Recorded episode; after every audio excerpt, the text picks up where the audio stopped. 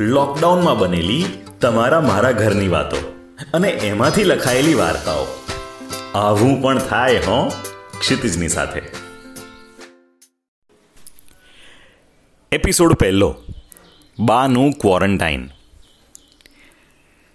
જ્યારથી સસરાનું નિધન થયું અને સરલાબેનને શૈલાએ પોતાના ત્યાં આશરો આપવો પડ્યો, ત્યારથી સાસુ પ્રત્યે તેણે એક પ્રકારની સૂગ કેળવી દીધેલી. સાસુને સમયસર તેમની રૂમમાં જમવાનું કે ચા નાસ્તો પહોંચી જતા પણ એક મહેમાનની જેમ. પૌત્ર, પૌત્રી સાથે હસવા રમવાનું તો દૂર. ઘરમાં તેમની અવર જવર પણ તેમના રૂમ પૂરતી જ રહેતી. શૈલાના પતિ સુધીરભાઈ એ તો સવારના ધંધા અર્થે નીકળી જતા તે છેક રાત્રે પરત આવતા. બાળકો સ્કૂલ, હોબી સેન્ટર ને કોચિંગ ક્લાસમાં રચ્યા પચ્યા રહેતા. અને બા બા કાયમ ક્વોરન્ટાઇન રહેતા. શૈલાને રસોઈ માટે કુક અને ઘરકામ માટે મેડ હોવાથી કશાની ઝંઝટ નહોતી. એટલે તે તો કિટી પાર્ટી, પાર્લર અને મોબાઈલમાં ખૂબ વ્યસ્ત રહેતી. અને વેકેશન? વેકેશન તો બીજી કન્ટ્રીમાં જ પસાર થતું. પણ છેલ્લા થોડાક દિવસોથી સીન બદલાઈ ગયું. પરિસ્થિતિએ પલટો કર્યો. લોકડાઉનમાં કુક અને મેડ આવતા બંધ થયા. સુધીરભાઈ અને બાળકો ચોવીસ કલાક સામેને સામે રહેવા લાગ્યા. હંમેશા રસોઈમાં મદદ કરવાની ઓફર કરતા સાસુને આજ સુધી કટાણા મોએ નકારેલા. પણ હવે અઠવાડિયામાં તો ઘરના બધા રસોઈના સ્વાદથી કંટાળ્યા ને શૈલા રસોઈ બનાવીને કંટાળી.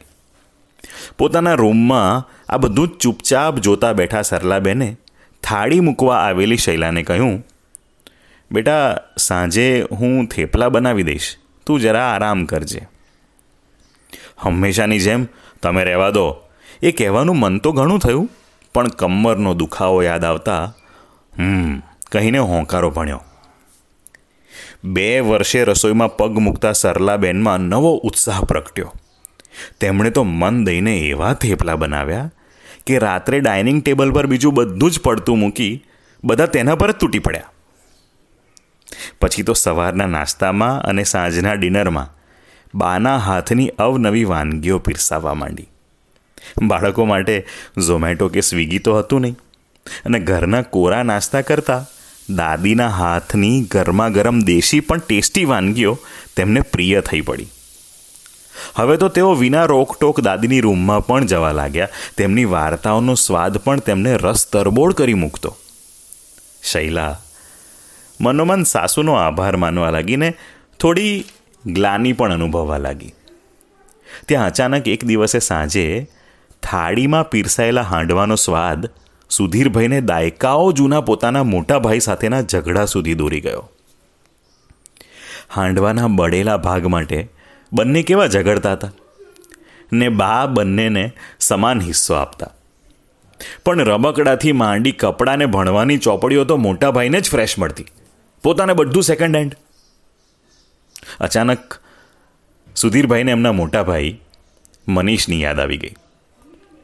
આ બાપુજીના મૃત્યુ બાદ બાને રાખવાની જવાબદારીમાંથી તેમણે હાથ ધોઈ નાખ્યા અને જઈને બેઠા છે એક અમેરિકામાં ન્યુયોર્કમાં આ અચાનક તેમને વિચાર આવ્યો, અરે ન્યૂયોર્ક ત્યાં તો ખૂબ ખરાબ હાલત છે.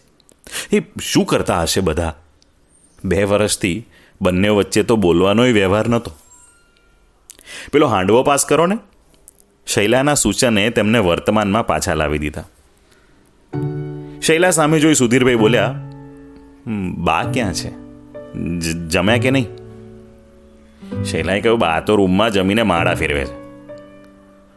સુધીરભાઈ ઊભા થઈને બાની રૂમમાં ધસી ગયા. તેમને ડાઇનિંગ હોલમાં લાવી કહ્યું, બા, કાલથી અમારી સાથે અહીં જ જમજો. ને ચાલો તમારા માટે એક સરપ્રાઈઝ છે. એમ કહી તેમણે મોટાભાઈને વીડિયો કોલ કર્યો. બે વર્ષે મોટા દીકરાનું મોં જોઈ બા ગડગડા થઈ ગયા. બંને ભાઈઓએ એકબીજાના ખબર અંતર પૂછ્યા. મનીષભાઈએ અમેરિકામાં બેઠા બેઠા કહ્યું, બા, ભાઈ, અમારી ચિંતા ના કરતા. અમારી પાસે તમામ સામગ્રીને સારામાં સારા માસ્ક છે. અને સુધીર, હા, તું બાનું ખાસ ધ્યાન રાખજે. જવાબમાં સુધીરભાઈએ કહ્યું, મોટાભાઈ, તમારી પાસે તમામ ઉચ્ચ કોટીની સુવિધાઓ તો હશે, પણ અમારી પાસે માના પાલવ રૂપી માસ્ક છે. કોરોના અમારું કંઈ નહીં બગાડી શકે. કોરોનાના લોકડાઉને બે વર્ષથી રૂમમાં ક્વોરન્ટાઇન થયેલા સરલાબેનને મુક્ત કર્યા. તો શૈલાના દિલનું અને બે ભાઈઓના વિસંવાદનું લોકડાઉન પણ ખોલી નાખ્યું. આવું પણ થાય, હં. લોકડાઉનમાં બનેલી તમારા મારા ઘરની વાતો. મિત્રો, તમને આ વાર્તા ગમી હોય, તો અચૂક એને શેર કરજો, કમેન્ટ કરજો, જેથી વધારે આવી વાર્તાઓ તમારા સુધી પહોંચાડવાનું પ્રોત્સાહન મળી રહે. આવું પણ થાય, હો. ક્ષિતિજની સાથે.